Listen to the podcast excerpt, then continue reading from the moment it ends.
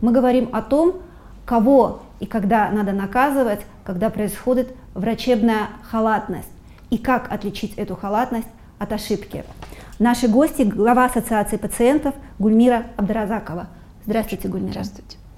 И глава независимого медицинского профсоюза и эксперт по доказательной медицине Бермет Барактабасова. Здравствуйте, Бермет. Здравствуйте.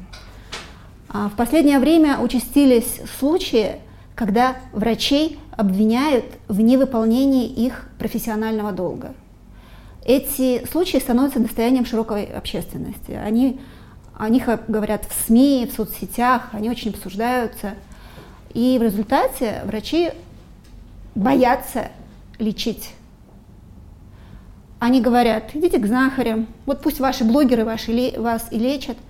С другой стороны, мы знаем множество случаев, когда за халатность врач не понес никакой ответственности.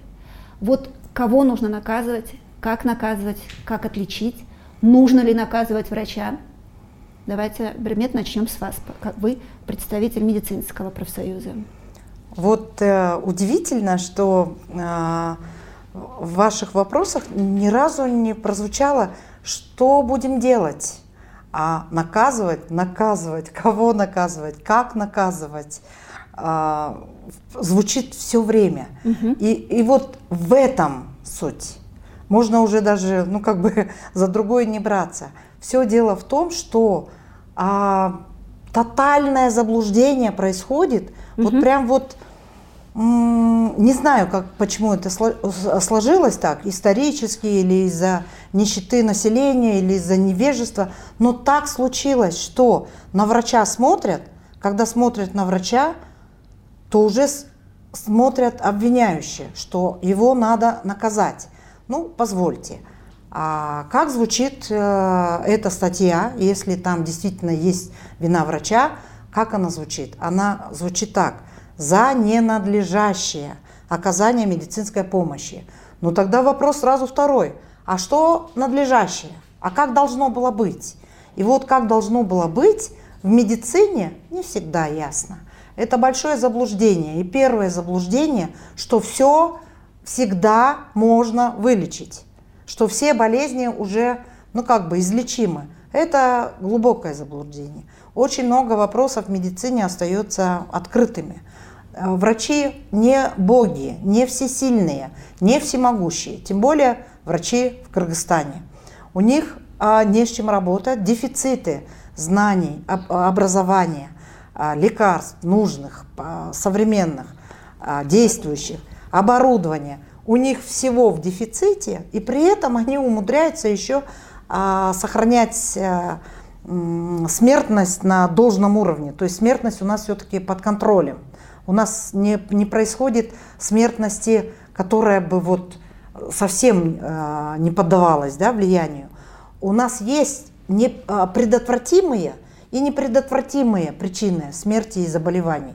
Поэтому с врача лучше спрашивать надлежащим образом, по надлежащим данным э, государством знаниям, то есть медакадемии, да, э, по надлежащему обеспечению – насколько их обеспечили, да, вот тогда с человека можно спрашивать. Ну вот я могу сказать, почему я так говорю, потому что когда я сижу и читаю все эти случаи, вот я сижу за компьютером, обрабатываю, мне приходит в голову, бедный врач, в этих условиях, я прекрасно понимаю.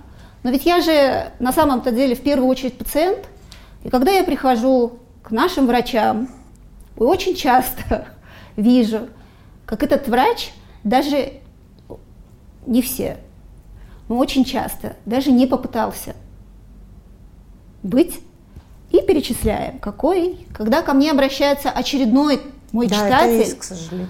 И вот здесь от имени пациентского сообщества, что вы можете сказать, почему все, все э, больше увеличивается количество вот таких жалоб, когда люди сразу идут в СМИ, вы знаете, и в соцсети. Сейчас хочется столько всего сказать. У нас два поколения вообще граждан. Поколение советского прошлого, поколение современной молодежи. Да? И вот поколение советского прошлого, они никак не могут отпустить, что полный пакет социальный отсутствует. Сейчас практически медицины нет бесплатно. И государство не может обеспечить на 100% все, э, всю систему здравоохранения по всем направлениям. И, соответственно, обязательно будет хромать качество предоставляемой услуги, лечение, и, всю, и часть какая-то, а иногда и полностью ложится на бремя пациента. И вот это одна из э, больших проблем. Вторая проблема – молодежь, которая не хотят – Э, изучать нормы закона, не хотят понимать. Вот эта вот э, немножко нагловатость у молодежи, она присутствует, приходит, требует, ты должен, то обязан, но не понимает, что в системе есть нюансы, которые, вот, как Бермия тоже сказала, ну, несовершенное образование, наука идет вперед, а мы еще застряли по стандартам советским, к сожалению. Протоколы не дорабатываются. Опять-таки, это зависит от перезагруженности самих врачей, нехватка врачей у нас. Лучшие врачи уезжают из страны. А вот, это тоже отражается на качестве лечения. Конечно, оборудование, нехватка оборудования, чтобы правильно поставить диагноз. Современная наука, медицина сейчас дает новые, как МРТ, КТ, но мы не везде это видим. И вот это все, конечно, отражается. И вот эти стычки, они происходят, к сожалению. Но невежество как со стороны пациентов, к сожалению, есть и со стороны врачей. В советское время врачи были на голову выше всех, очень уважаемые, как и педагоги. И их слово было, как, знаете, как закон. Сказал, значит, все понимали. Да. Было страшно представить, что кто-то нападет на врача. Даже и не спорили с врачами. Это не приходило это, в голову Это было никому, невозможно. Да. Никто не спорил. Все, врач сказал, значит, так надо. Сейчас все по-другому. В интернете куча информации. Начитались, пришли, оказывается, так и так. С этим мы тоже сталкивались. Но вот правильно Бермет сказала, нужно сейчас не искать виноватых, а нужно при, э, найти решение, что же сделать, чтобы вот эти столкновения они снизили на нет. А это значит, нужно э, вместе с врачами, нам, пациентов, вместе работать как партнеры и добиваться улучшения качества лечения. Uh-huh. То есть это деньги у нас ежегодно повышают э, финансирование на систему здравоохранения. Но вы знаете, повышают только на зарплату а не учитывается инфляция, не учитывается на лекарства, ну, инфляция ждет же, вот при покупке не учитывается. Все дорожает. Да. И лекарства, и оборудование. Абсолютно. Однако да. зарплата, она все равно остается и на зарплата, но они пример. пытаются поднять как-то уровень зарплаты, но э, при этом не поднимают стоимость препарата. Не учитывается, что инфляция, стоимость оборудования, того же лекарства, она повышается. Прирост населения идет. Это тоже не учитывается. Трое. И вот эта вот прорва, знаете, проблем, она все время как гвоздь стоит, и никто не пытается решать. Я бы здесь немножко обвинила бы врачей в плане того, что беззубость совершенно не умеют защищать систему здравоохранения. Я это вижу в парламенте.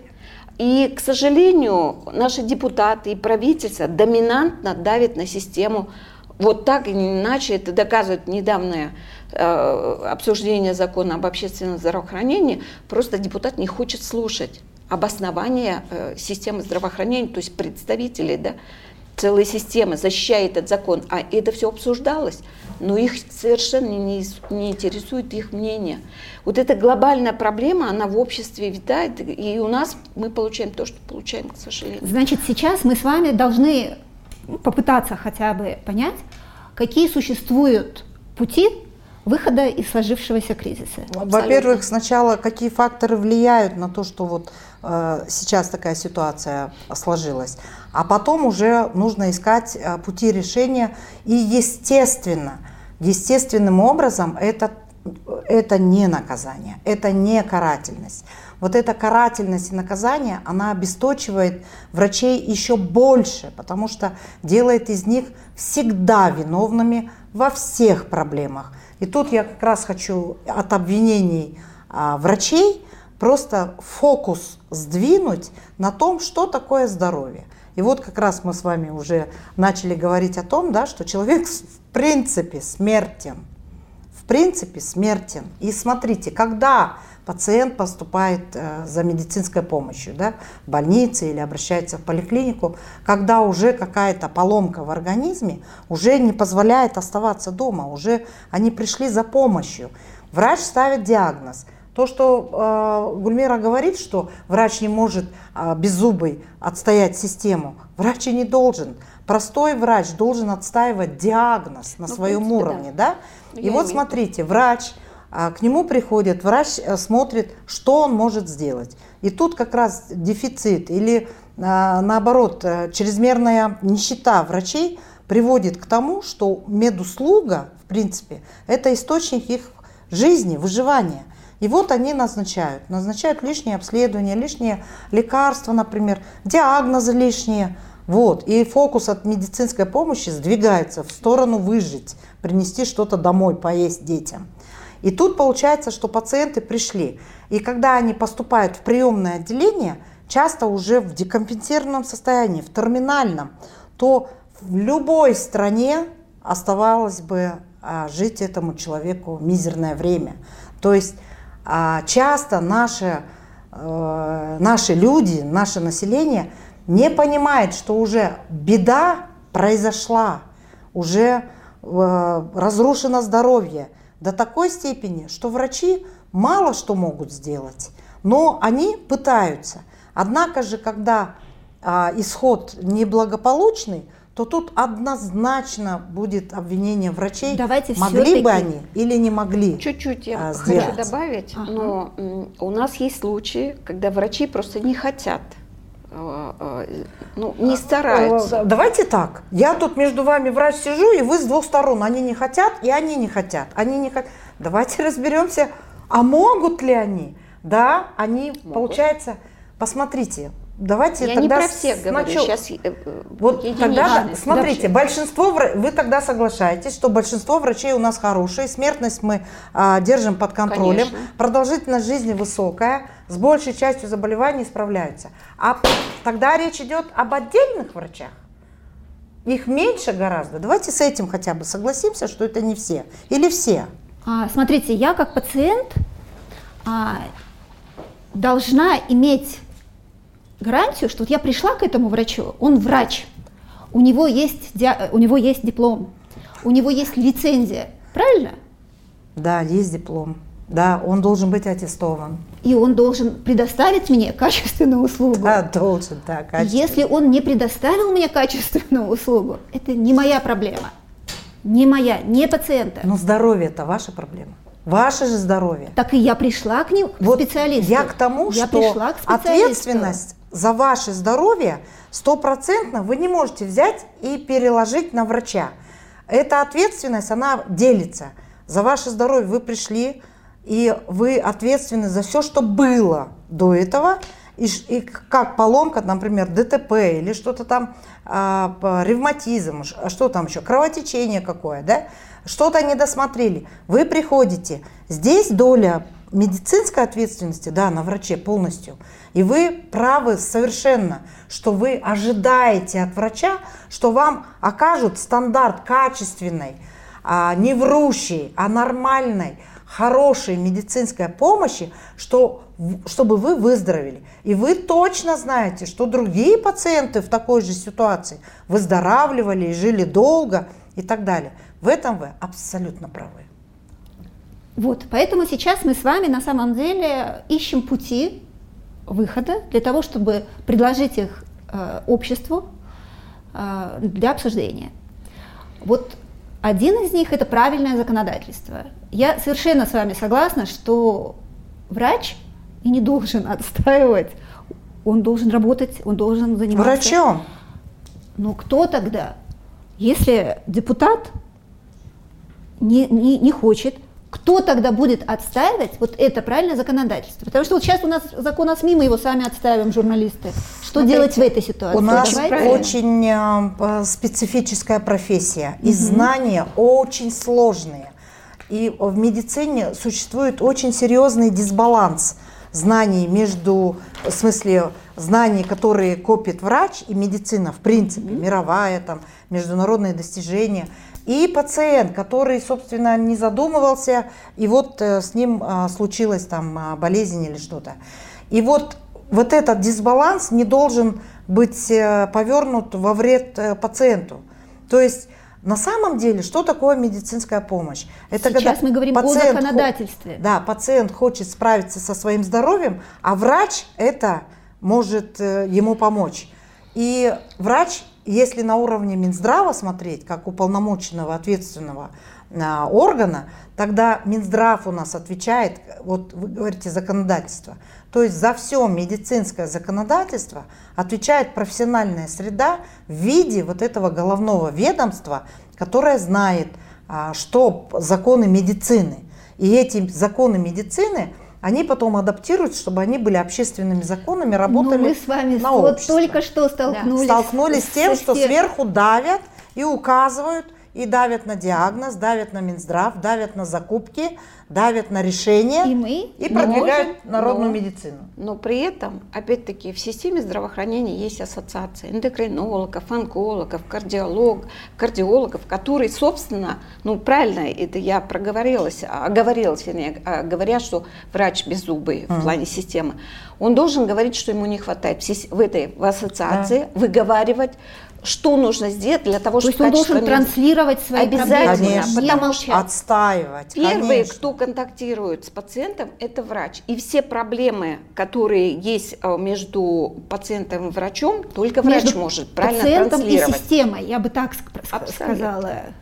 И вот, вот эта ассоциация как раз должна и законодательно защищать свои нормы, отрабатывать все клинические э, протоколы, сделать все в нормативной части для того, чтобы врач обезопасен был, то есть обезопасен был а в нормативной части. Следом он должен защищать и бюджет, то есть эта ассоциация для чего создавалась, чтобы они свою какую-то, свое направление защищали и продвигали. В уставах у них все прописано, но при этом я их не вижу. Они создались. В этом мы вынуждены согласиться, но они есть, их огромное количество, Абсолютно. но они бумажные или формальные, да. или воздушные. Беззубые, не как сегодня, сказали не сегодня. Они уже сейчас, начале. уже, уже э, ну, прогресс наверное, большой. Объединяются. Даже не благодаря мне. Ассоциации объединяются, объединились в Кыргызскую медицинскую ассоциацию. То, что вы говорили, должен, должен, должен, аттестован, лицензирован, это выходит только сейчас. 30 лет об этом НПА э, молчала, делала все формально. И мы даже не могли посчитать, сколько медиков на стране, какой степени, как они Прекрасно. обучены. Кстати, Прекрасно. Да. И 70% а, врачей не были аттестованы вот со времен независимости. То есть мои представления не сертифицированные не получали. фильмах. Нет. 70, да, они подтвердились еще то, что вы не знаете. Но дело не в этом. Мы уже знаем, в какой стране мы живем. В смысле, не надо, а, ну как бы, э, тратить э, силы на эмоции. Нет. Только вот, а что сработает? Стандарты сработают. Э, медицинские ассоциации, которые должны отстаивать медицинские законы, принципы, само лечение стандартизированное, современное, такое вот, чтобы оно отражало международную практику, ассоциации обязаны обязаны. Да. На них большая ответственность. Они не заступаются ни за своих врачей, членов ассоциаций, ни за пациентов, права которых нарушаются, не заступаются ни за Минздрав, в конце концов, которому там просто руки выкручивают и заставляют там то-то, то-то купить, а сверху. И мы были свидетелями, что сверху иногда могут быть самые совершенно неприемлемые решения, которые к медицине никаким образом не относятся. Это относится и к закупке не медицинского оборудования, это относится к закупкам не лекарств, которые не работают, а их закупают на бюджетные деньги. Это все, это просто эти деньги уйдут какому-то частнику в карман, он построит себе пансионаты, а люди останутся без нужных лекарств, без базовых. Это трагедия. У нас до сих пор полно больниц, в которых нет базовых лекарств, детских, снижающих смертность, жизненно важных. Нету. Но при элементарных, этом, которые стоят делать? копейки. Но что при этом делать? умудряются покупать препараты э, последнего поколения, не обеспечив Здесь нужно препараты. понимать, есть что есть случаи. не только а, права у пациентов, но и обязанности за свое здоровье и ответственность. Тут нужно понимать, что у врачей есть не только наказание, там, да, вина и должности, в смысле должен, должен, должен, а еще право на обучение, на знания, на поддержку, на отдых, на, на, на достойную зарплату. У них сейчас нагрузки в 6 раз выше, а зарплата у них просто кот наплакал. Смотрите, Хорошо, как сейчас э, рассматривают вопрос о повышении заработной платы. И нужно просто стандарты какие-то прописать. И сейчас э, вот система... Не стандарты, а критерии повышения, да. которые сейчас плавают. Не вот очень сложно сейчас э, доказать, почему им нужно вот столько оплачивать. Оплату, говорят, тоже до 1000 долларов ординаторам от 40. Я это поддерживаю. А, это, если сейчас доведется до ума, я думаю, в системе здравоохранения оплата будет достойная врачей э, того, что они делают. Но, опять-таки, нужно говорить о том, что вот вы задали вопрос, кто должен добиваться. Мы видели, что система не справляется, мы пациентское сообщество. Поэтому вначале мы в какой-то своей да, нозологии защищали свои права.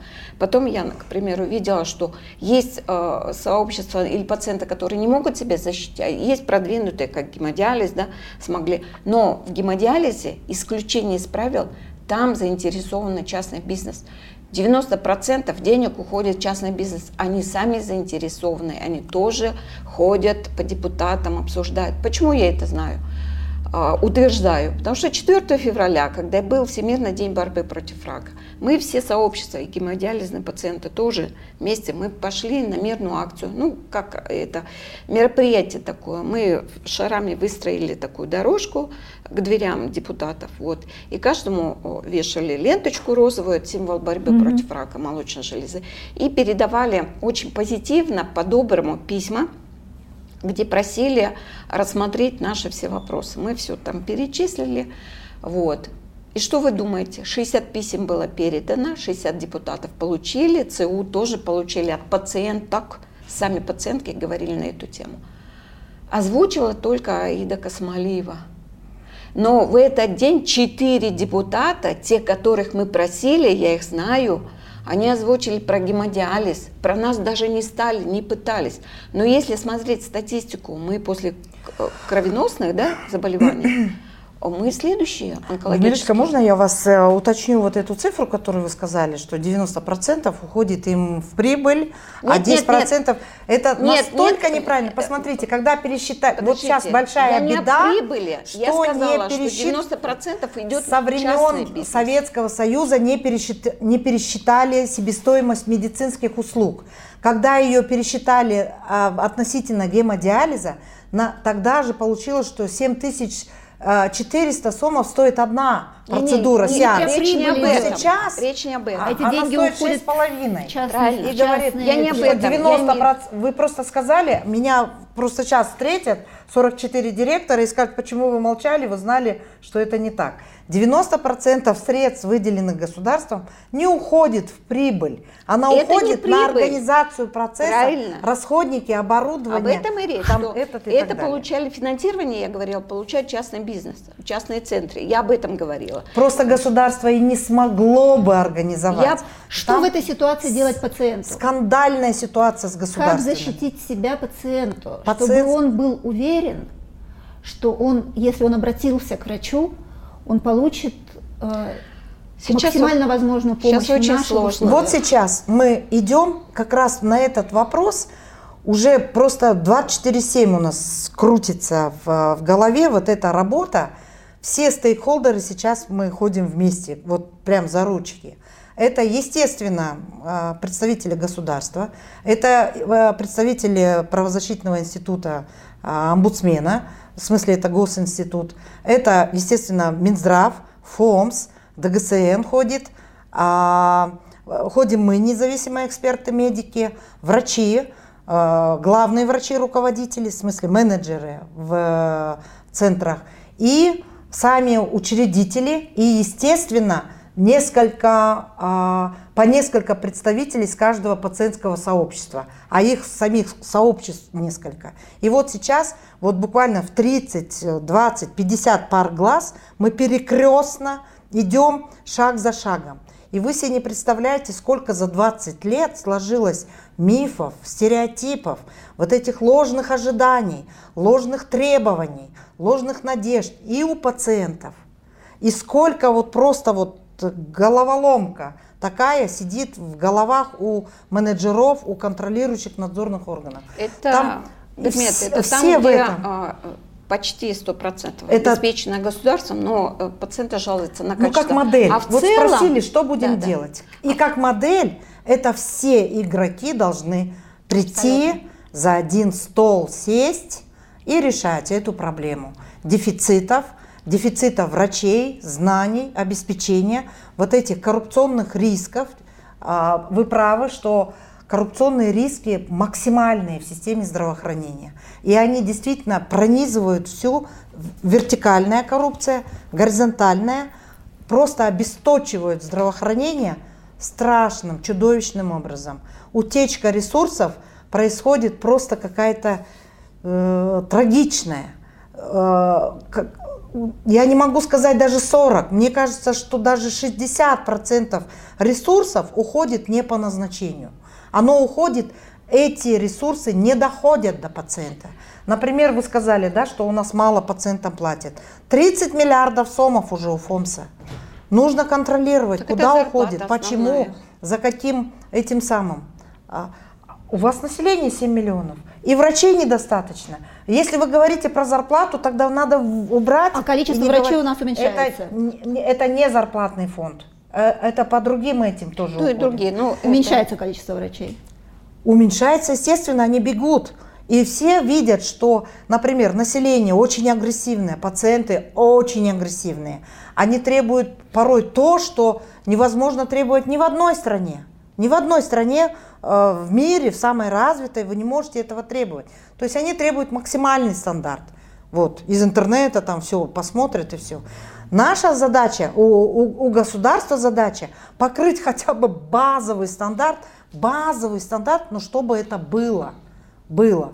И вот тут я как пациент спрашиваю, а что такое базовый стандарт? И вот я образованный человек, э, все время с информацией, и я вот. Не знаю, Можно я отвечу я на этот право. вопрос? Можно я отвечу как раз на этот вопрос? У меня по этому вопросу как раз вот 20 лет стажа. Что такое базовый стандарт? В мире огромное количество способов лечения, способов диагностики, интерпретации и а, болезней. Самих болезней тысячи и тысячи. И получается, что медицина действительно дошла э, ну как бы, до таких высот достижений, что абсолютно большинство заболеваний известно. И известно, как лечить. И известны самые безопасные виды а, лечения, быстрой диагностики оперативной, не доводить до осложнений. То есть самые распространенные и такие угрожающие заболевания, они под контролем. И вот э, что делает доказательная медицина да, и протоколы?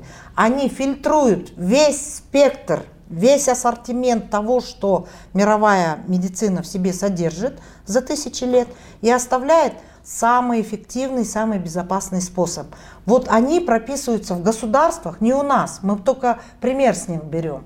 Во всех государствах очень жестко следят, чтобы лучшие а, эффективные методы лечения были доступны всему населению. Равным способом, равное, доступное, справедливое. То есть богатым и бедным а, в радиусе там, часа доступа к медпомощи, даже получаса, 30 минут, и чтобы она была, а, поддерживалась государством. И вот эти базовые стандарты поддерживаются государством. Что это такое? Это ряд э, обследований, которые бы, должны быть доступны всем. Это ряд, э, целый ряд перечень жизненно важных лекарственных средств. Он должен быть в физическом доступе что каждый э, человек на территории Кыргызской республики имеет право, чтобы его лечили самым правильным препаратом, самым доступным, самым базовым. И вот этот комплекс обследований. Если мы выдержим базовые стандарты за столбы. Есть список, да? Есть вот. список всего. И где этот список? По изделиям медназначения он в международном контексте есть реестр у нашего ДЛО, а, он есть и они по нему работают. По лекарственным средствам у нас есть реестр. По доказанным а, государственным лекарствам, так скажем, за которые отвечает государство головой, об их наличии. Это перечень жизненно важных лекарственных средств. Он пересматривается. Мы оттуда убрали все пустышки, устаревшие, лишние, ненужные, дублирующие. Все убрали. То есть базовый э, пакет для людей наших есть. Из этого базового пакета они еще берут самые распространенные заболевания, мы тоже будем это пересматривать, я имею в виду это э, до пакет. До пакета ОМС, когда государство не только назначает э, лекарства, ой, назначение, но еще и за него платит. Платит, то есть он самым уязвимым группам населения помогает. Без этой помощи люди просто не выживут. Но это декретированные контингенты, то есть это дети, дети ОВЗ, лица с инвалидностью, это пожилые, немощные э, старики, за которых государство тоже отвечает, да, это беременные женщины и целый ряд, целый ряд. Где посмотреть, вот где к пациенту все а, это узнать? Потому пациенту что... нужно узнать на сайте ФОМС, он очень простой. Вот просто наберите сайт ФОМС, все, загуглили. Угу. Оттуда открывается ФОМС, Запоминаю. там все виды этих групп, кто должен получать эту государственную помощь и в каком проценте происходит это возмещение за лекарства, за лечение. И там, там написано, какие документы прописано, надо и какие документы. ФОМС заключает договора с аптеками, с больницами. Но вот эти 30 миллиардов как раз там. И вот эти 30 миллиардов должны а, а, разложиться, чтобы давали именно самым уязвимым, а не всем. То есть трехлетний слепой ребенок не сможет на перегонке бегать со взрослыми там, героями апрельской революции, например.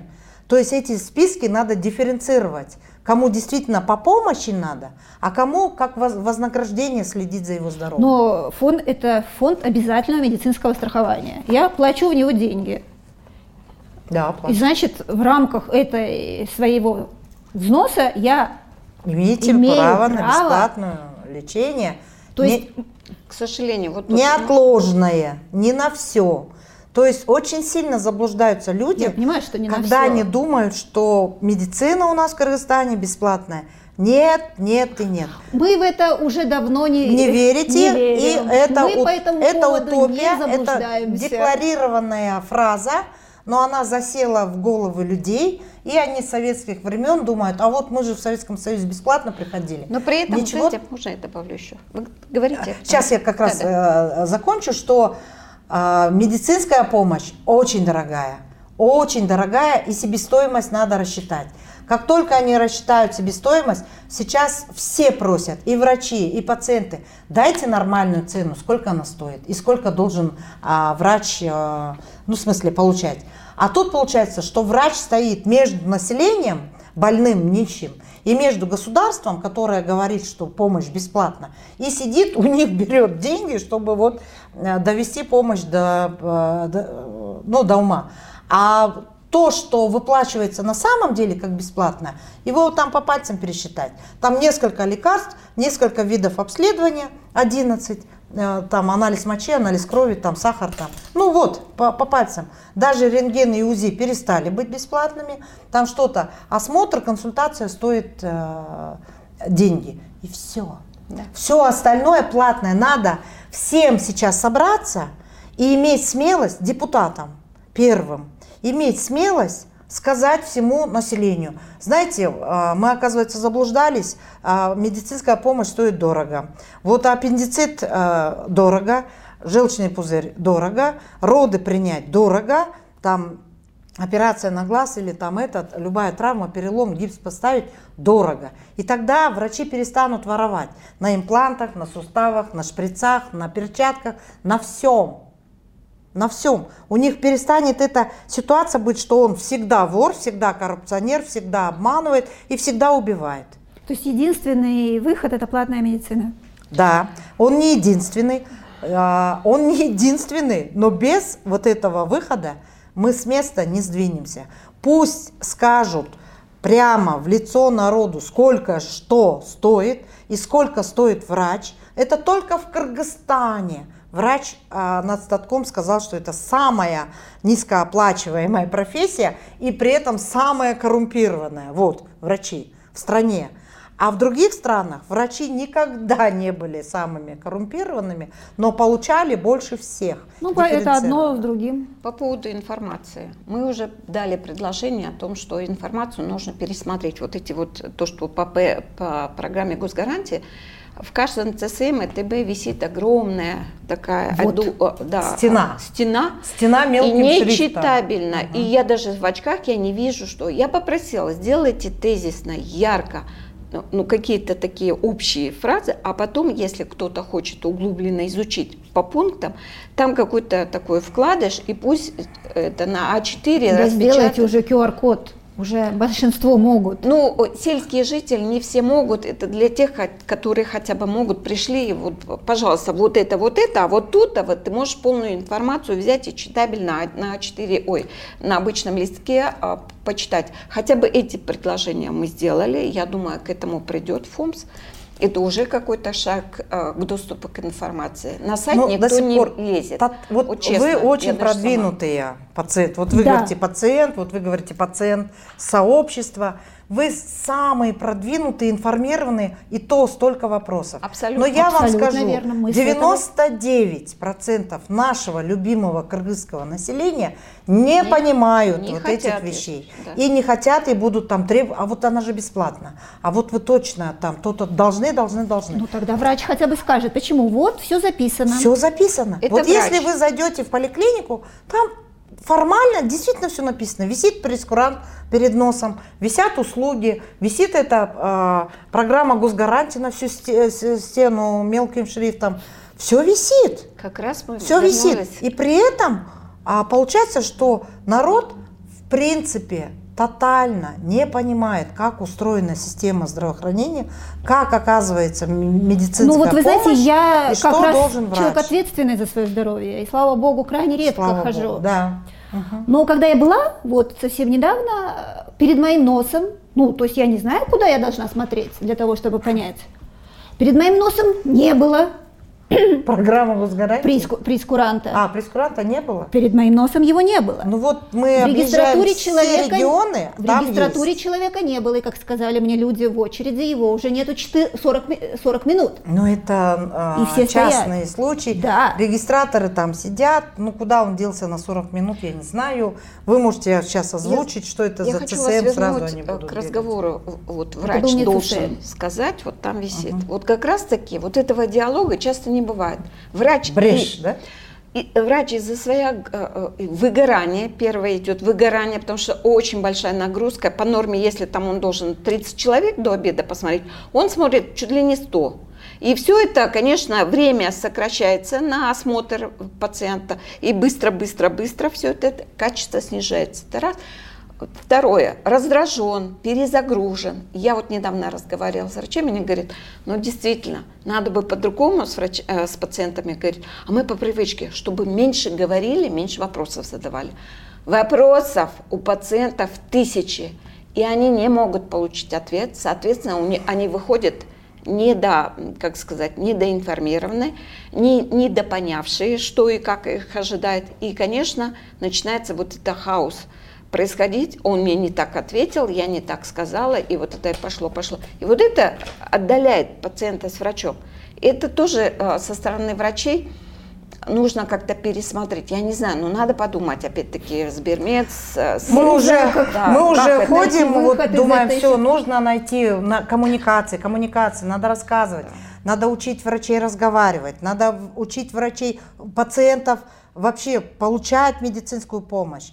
В самом деле врачи медперсонал это не рабы, это не слуги, это высоко э, обученные специалисты, которых надо ценить там, и это относиться с уважением. А сейчас настолько вот это уничижительное, оскорбительное обесценивание вот это идет, да, и оно, естественно, врачи простые, они испытывают, вот медсестры, они испытывают прям давление сверху. Они говорят, мы не можем встать с колен, нам обидно, у, у них все горит.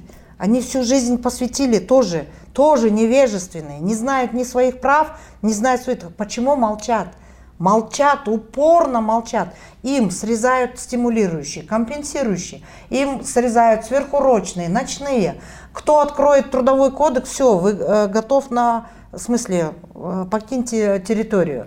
Вот такой, э, такая ситуация. И мы сейчас как профсоюз видим просто наплевательское отношение на законы. Верните законы, законы хорошие, НПА у нас все есть, пусть они работают. И мы вот шаг за шагом мы идем и смотрите, а, вы, вот медицинское законодательство, права у пациентов прописаны, а права, а, ну, на нескольких страницах, а права врачей вот такие. И то, право, что ты имеешь право а, работать по протоколу. Право, что ты должен. Да, право, ты должен раз, если ты э, не понял, то вернись к первому пункту. Должен, должен, должен. То есть у них прав на полстраницы обязанностей на несколько. А у пациентов наоборот. Врачи говорят, мы как будем отвечать, вот когда уже пришел в... Ну все, ну как, ну как. И причем все люди, весь народ вот так рассуждает. Смотрите, ожог э, третьей степени, третьей, четвертой. Это большая площадь а, организма по коже получила ожог. Это очень опасное состояние для жизни, уже в принципе. Шансов выжить, допустим, там, ну, ну 10%, 5%, у кого-то один. И вот врачи хватаются за этот один шанс, начинают делать все, что можно, все, что знают, и человек все равно уходит. Но поскольку они тоже несовершенные и не могли там в такой острой ситуации попасть там в подключичную а, артерию, вот за то, что они не попали, а, не, смогли поставить катетер а, в вену, а проткнули легкое, их за это там четверых э, врачей посадили, анестезиологов. Или другой случай. Рождается недоношенный ребенок. Он от природы и вообще в мире таких э, детей, например, с пороком развития кишечника, жилы, живых детей нет. Вот с атрезией кишечника четвертого типа. Живых детей на планете Земля нет, они не выживают, они не жизнеспособны. И вот когда наши его дотянули, а там еще три месяца держали, еще там дотянули до операции, вот. И он там, э, для обывателей кажется, что он там внезапно умер, он был здоровым, мы вот пришли посмотреться, и он умер, вот они его убили. И вот начинают судить врачей, прям сажать, посадите, прокуратура, заводят уголовные дела. Но вы же понимаете, что таких детей живых на планете нет. Почему только в Кыргызстане? врачи должны его как бы вытянуть, а, вылечить, и чтобы он дальше жил. И так на каждом шагу. Вот совсем недавно родственники вытащили на видео, видео а, демонстративно последние минуты жизни. Никакого уважения к смерти тоже. Так нельзя. Они привели терминального родственника, который был лежачим, у которого был перелом тазобедренного сустава, он долго лежал. У него было несколько ОНМК, инсультов, инфаркт был. И вот такого тяжелейшего пациента уже врачи четырежды спасли, четырежды. И вот они приводят его в очередной раз, и все равно за несколько часов а, человек умирает. И тут вся ответственность опять, вот посмотрите, не люди, смотрите, какие они вот такие.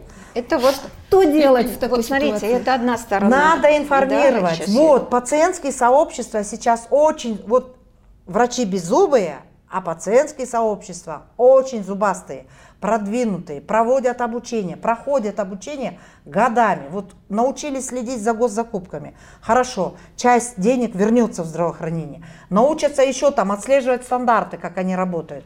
Еще часть э, вернется в здравоохранение. Научатся бегать за Минздравом, требовать протоколов по каждому направлению. Нет протоколов, все, хаос, беспредел. Все будут делать, что хотят. А если следить, что отслеживают, закуплены ли нужные лекарства, э, следуют ли протоколам, делают ли нужное обследование. И так, как это прописано в законе, в приказе и в протоколе, все, мы уже тут уже прям вот окружаем, да, да. окружаем, все. Ри, коррупционные риски снижаются, недисциплинированность, халатность или вот это ненадлежащее оказание помощи снижается. Врачей, вот если пациентские сообщества будут бегать за каждым главным врачом заставлять его, чтобы они обучали, отправляли на учебу врачей, той же лапароскопии, той же поставить фистулу, той же процедурам, которые надо научиться, а их в стране нет. То ситуация изменится. То ситуация а с точки изменится. зрения пациентского сообщества? Правильно, то, что Бермет сказала, это мы уже делаем. И информирование, Более, тотальное да, информирование о здоровье, чтобы вот эту ответственность они не принесли, а не что, кинули во врачей. Что не делается? Ну, а, что ну, хотелось бы Мы делать? хотели вот по поводу информирования, тоже скажу. Сейчас мы думаем о том, что нужно создать какой-то информационный центр, равный равному, когда будет правильно обученный уже пациент в прошлом говорить правильно вещи, что э, очень правильно идет диалог равный равному, когда пациент вот. пациента слышит, он простым языком Это говорит. Это шикарная вещь. Самое главное транслировать то, что Абсолютно. правильную информацию, Абсолютно. а не добавлять я чувствовала, не, я не, знаю, не, не, нет, нет, вот я скажу о себе. Ну, давайте Абсолютно. Это Лучшие вещи вы сейчас вместе сказали. Э, с, э, с, с Минздравом, с, с Центром э, развития здравоохранения, с общественным здравоохранением. Мы вместе будем это продвигать. Это как бы идея зарождается давно, но сейчас как раз она вышла на гребень, когда мы можем это создать я уже по этому поводу разговариваю, мы будем, не сами пациенты это все транслировать, мы будем вовлекать всех, кто в этом вовлечен, и говорить такие правильные вещи простым языком, чтобы даже какая-то домохозяйка в отдаленном селе понимала, о чем идет речь. И чтобы был какой-то э, э, ну, обратный этот, такой э, связь, чтобы они могли связаться с нами, как это будем делать? Сейчас как раз над этим думаем. Где финансирование найти? Потому что это люди будут сидеть, извините, и даже на телефонах отвечать, пока думаю, пока, честно говоря, не дошло до этого. Но факт того, что зародилась идея, я думаю, мы сможем этого добиться, мы будем привлекать правительство к этому. Почему это важно? Для того, чтобы разгрузить систему здравоохранения тех же врачей, потому что тысячу вопросов и нету ответов, потому что у нее по времени надо еще, еще. там 40 пациентов принять, и она понимает, что они все возмущаться будут. И она быстро-быстро всех пропускает.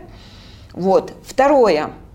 От того, что пациенты не могут получить э, информацию, они пишут жалобы в ЖК, в правительство, это все спускается в, в Минздрав. В каждом отделе вот такие кипы жалоб – Почему, собственно, создавалась вот ассоциация пациентов, вовлекались, чтобы все пациенты? Как раз-таки к тому, чтобы снизить вот эти отписки, переписки в систему здравоохранения, а уже там внутри всяких писанин тет-а-тет сидеть и решать, чтобы не загружать саму систему здравоохранения. Минздрав те, которые должны а, решать стратегические а, какие-то плановые вещи, которые должны идти на развитие системы здравоохранения, качество медицины, да, а, решать вопросы, ну, все вот эти вещи. А мы же, пациенты, это не понимаем, начинаем все это... Строчить, строчить, строчить. увеличивать и так далее. Бывает такое, что один пациент десятью депутатам пишет. Десять депутатов пишут а, письмо э, это, в Минздрав. Минздрав должен десятью депутатам отписать это все. Это же работа. Колоссальная работа. Вот, чтобы это все снизилось, мы эту работу уже ведем. И заметно, и сами врачи говорят, и в Министерстве здравоохранения говорят о том, что снизились вот эти жалобы, и особенно митинги, вот это вот все. Это, это положительное. Сбрасывать такое. можно напряженность, да. вот эту конфликтную ситуацию между населением. Абсолютно. Но есть еще такой средой. случай, когда мы вроде пытаемся помочь, вот у меня был случай, Вроде все, казалось бы, договорились, и деньги мы адвокатировали, и деньги пришли, и список закупаемых препаратов мы видели, очень хороший, охватывал такой базовые э, препараты были для всех, что, ну не для всех, а максимально охватить пациентов, ну я говорю про онкологию. Но онкология решила руководство поменять список – и закупили э, такие, знаете, базовые, половину препаратов убрали, закупили иммунотерапевтические последнего поколения препараты. Для, для того, чтобы получить этот препарат, нужно очень тщательный анализ сделать и дорогущий, чего у нас нету.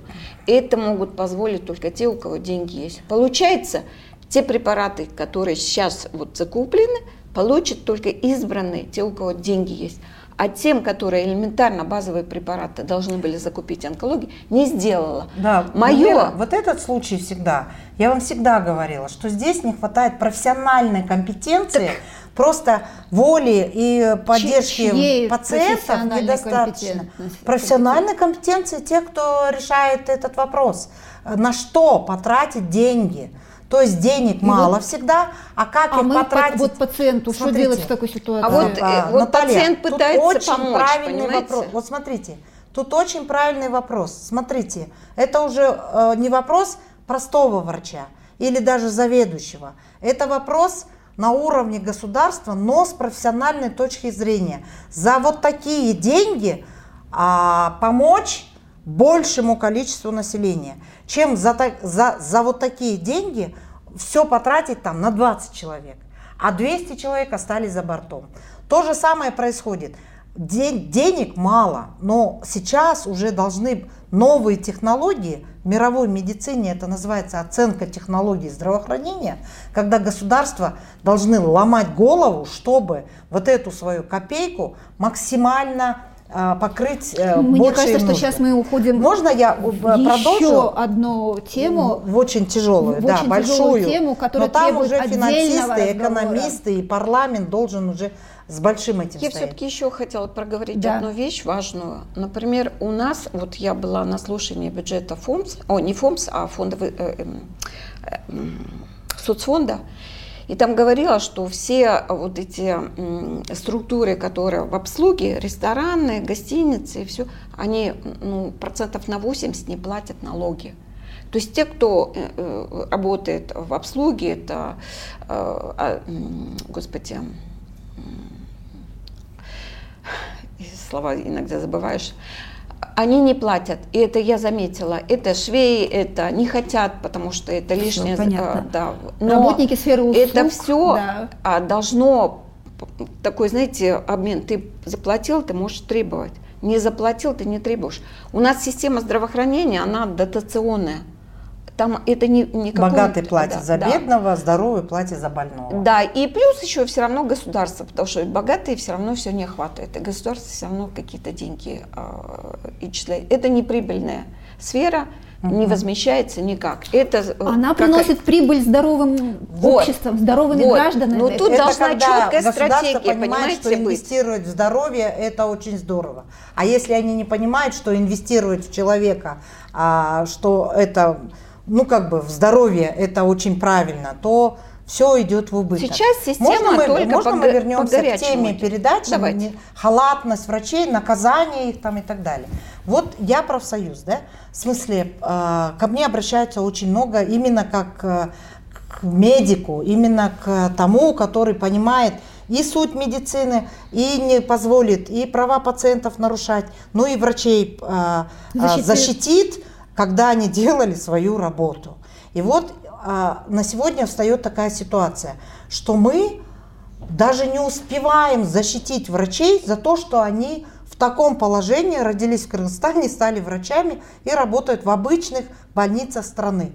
Слишком чрезмерные требования, завышенные, как будто они должны быть идеальными, совершенными и там э, жизнью своей, жизнью своей заплатить за их болячки. Это неправильно. Но с другой стороны, мы видим, вот, например, даже на уровне гемодиализных центров вот этого мониторинга, права пациентов нарушаются на информирование, угу. то есть тотальный ликбез надо проводить. Абсолютно. Очень мало они понимают и о болезни, об исходах, рисках, что с ними происходит, что они должны знать. Их просто либо не информируют, либо вводят в заблуждение, друг от друга они наслушаются. Все это обрастает таким чудовищным искажением медицинских услуг, самой медицины, что просто это может разрушить любое а, мероприятие, событие или инициативу. А, вот, то есть э, информировать пациента обо всем. Потом э, нарушается стандарт э, права его на стандарт лечения. То есть действительно вы должны прийти, это не ваша головная боль, что вы должны все знать, изучить и там говорить, как вас лечить. Нет, это должно быть как само собой разумеется, рутинно. Угу. Они для вас сделали самые нужные обязательные вещи на раз, два, три. Нужные назначения, нужные обследования, нужные лекарства. И довели исход, когда протокол а, не гарантирует, но подводит, что лучшие результаты вы получите. То есть стандарт лечения это работает. И пациенты не знают о том, что им государство гарантирует. Где эти стандарты, где они лежат, с чем, с чем сравнить. Правильно, неправильно. Вот это работает, не работает. Почему мне столько БАДов назначили на 5000 сомов, а там совсем другая ситуация и так далее. БАДов поназначали. Ну, ужас. Э, э, право на э, безопасность, на безопасность, что все то, что делается, делается с минимизацией рисков, чтобы он не пришел с большим букетом болезней, чем он пришел, обратился за помощью. Ушел, пришел здоровым. Есть у пациента право спросить, право выбрать и право участвовать в своем лечении. Они с врачом на равных. Никогда не должно быть, что врач там а, царь, бог вниз не смотрит, а пациент внизу. Абсолютно. И то же самое не, не должно быть, что пациент говорит, ты что-то это, давай мне а, ноги помассируй, что тебе же 6 500 э, платят, а ты тут не, не, не подошел, тут не, Все не так сделал. То есть пациент и врач внизу в услуге это, это тоже, тоже пере, да, ну, как бы перегиб. искажение серьезное. Чрезмерных ложных ожиданий не нужно. Читайте законы, там все написано. Влезать в работу лечащего врача запрещено, в законе указано. В деятельность лечащего врача не вмешиваются ни родственники, ни соседи, ни друзья соседей.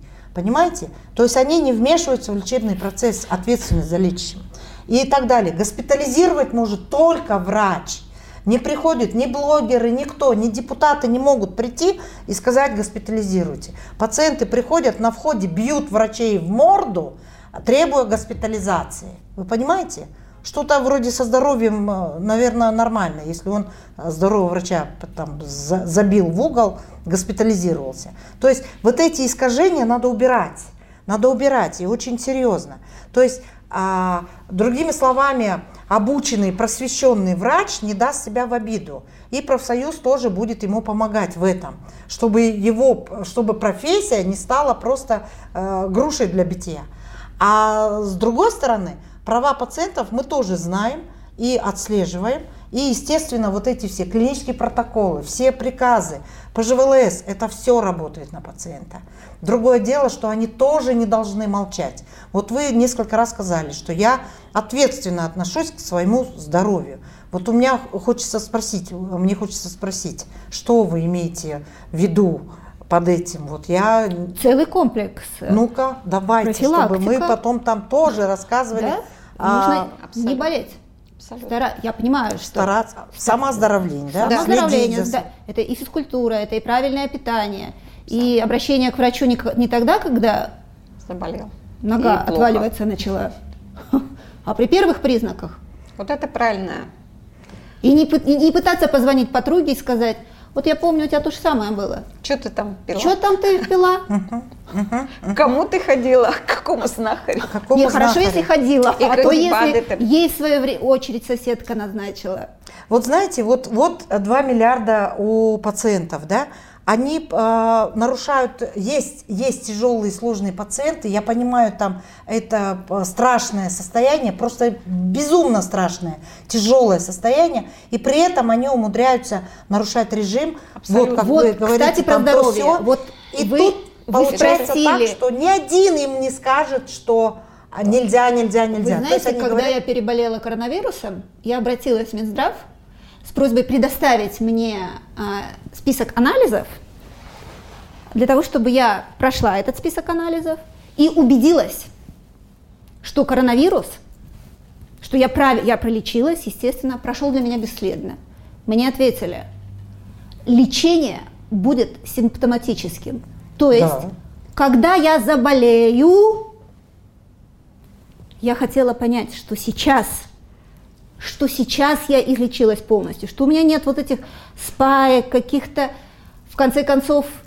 Ну, вы поняли, что это долгоиграющая болезнь, в конце и она концов, съедает сосуды. В Турции, в Турции есть такой чек-лист, который... Чек-лист проверить здоровье я, после COVID? Нет, да. Я ведь не просила сделать это бесплатно.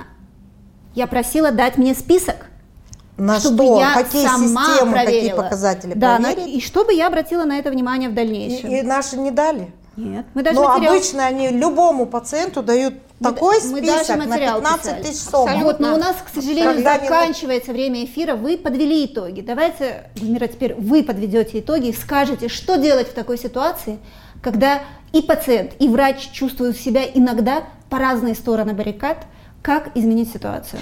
Я предложила вариант э, на то, чтобы все спорные вопросы на уровне э, районов э, решались. То есть там, у нас, знаете, как получается, у нас если какая-то претензия, пишет Минздрав. Минздрав создает комиссию и опять отрывает этих работников и бегут от по какому-то единичному случаю. Такого не должно быть. Система должна как-то внутри регулироваться. Вначале вопросы. Самоочищаться, надо, да? Да, в районе, и там сразу работа над ошибками, почему это происходит, что да как, это директор там районный да, решает. Если есть апелляция, он не удовлетворен, этот вопрос сложный, то пишется Минздрав. И я как раз предлагала создать такую э, межвет, такую, грубо говоря, комиссию, которая не системно... мультидисциплинарная. Да, да, ну, грубо говоря. Другие ведомства нам не нужны, мы внутри. Я имею в виду в системе, э, э, это, название просто я неправильно сказала. При Минздраве, но независимо от Минздрава, такой какой-то орган, где должны быть э, профсоюзные такие вот клинические, клинические доказательные специалисты, судебные даже.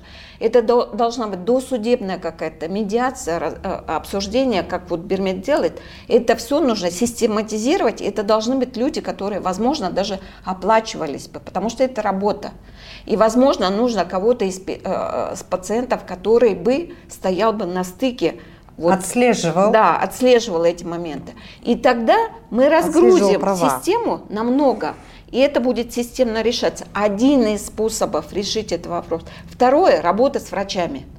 То есть они должны уметь общаться с пациентом. Э, психология должна все-таки работать.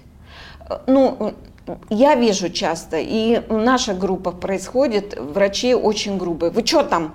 Там все умные такие. Вот эта фраза, все, и пациент и так больной, знаете, его на пол это оборота, его зажечь, да, его разбудить нервную его систему, два счета. И вот чтобы этого не было, врач первый должен шаг делать на то, чтобы все-таки, знаете, давайте успокоимся, давайте я вам сейчас все объясню. Если вы не получите всю информацию, вот можете обратиться вот в этот информационный центр, вы можете позвонить, uh-huh. там все подробно узнать вам. Очень правильную информацию дадут. Вот эта система пациента, врачей, система здравоохранения, мы должны тесно работать, сотрудничать, и доказательная медицина должна все время стоять, чтобы не было вот этих перегибов, которые у нас Они все правда. время да, происходили. Это вот еще один. Но и система должна немножко уйти уже а, по горячему, знаете, заболел и, э, и бежать э, часто случаи, как Бермет горит, уже невозможно спасти. Поэтому все должны сейчас выйти на профилактику. И такие, как э, приобретенные заболевания, как сердечно-сосудистый сахарный диабет, нужно уже пропаганду вести на то, что их с обеспечения государства убрать. Люди жрут безмерно. А, Потом то есть колят, те, кто нарушает режим. Да, колят инсулин, лежат на диване, семечки грызут на ночь, глядя, извините, у него сахарный диабет. Этого нельзя допускать. Это должно четко... Хочешь получать поддержку государства? Правильно. Только ты в том случае, если ты вот эти режимы будешь... А если ты, извини, вот не соблюдаешь какие-то стандартные вещи, да, которые должны привести тебя к оздоровлению, извини, дорогой мой, ты ответственность сам несешь Конечно. за себя, государство за тебя уже ответственность не несет. Но я бы очень хотела Это бы, чтобы... лучшее, что можно ждать от пациента. Да. И я Когда хотела сами бы... пациенты да. говорят, у государства дают, пусть дают деньги только тем, кто хочет выздороветь Мы сейчас и не уйдем еще в. Так это самое это важное. Правильно, это один из выходов из того коллапса, что сейчас происходит. Но мы бы хотели бы, чтобы нас все-таки принимали как партнеров. Правильно. Я благодарна Бермет за тот документ, который она мне выслала. Это бюллетень ВОЗа безопасности пациента. И там говорилось все, что необходимо знать и врачу, и системе, и пациенту. И там есть стыки, когда вот действительно мы должны выйти в партнерство И пациент в этом документе говорится, что тот индикатор, то есть его мнение, его состояние, индикатор качества лечения. Мы как раз хотим быть партнерами, но нас не всегда принимают. Вот я хочу всех пациентов призвать к тому, что все-таки мы должны вместе не противостоять, а в партнерстве только так мы можем чего-то добиться. Без агрессии. Без, без агрессии. Но это должно обоюдно быть. Спасибо большое. Абсолютно. У нас, к сожалению, заканчивается время эфира. Я прощаюсь с нашими подписчиками. Напоминаю, что в ходе эфира у нас изменилась тема. И она стала пациент и врач, как наладить партнерский диалог. Я думаю, что каждый из нас понял, что без усилий каждой стороны Абсолютно. вот эту проблему, которая копилась не годами, а десятилетиями, на данном этапе решить невозможно что мы должны с вами, поскольку по ту сторону экрана тоже пациенты, понимать, что наше здоровье – это наша ответственность. Абсолютно. Спасибо большое. С нами да. были глава Ассоциации пациентов Гульмира Абдаразакова. Спасибо, Гульмира. Спасибо, Спасибо Гульмира. Вам за Хорошая вещь. Глава независимого медицинского профсоюза, эксперт по доказательной медицине Спасибо большое. Да. Спасибо Хорошая большое. тема. Мне Спасибо, Спасибо, что услышали. Что да. были с нами. И будьте здоровы. До свидания. До свидания. Будьте здоровы.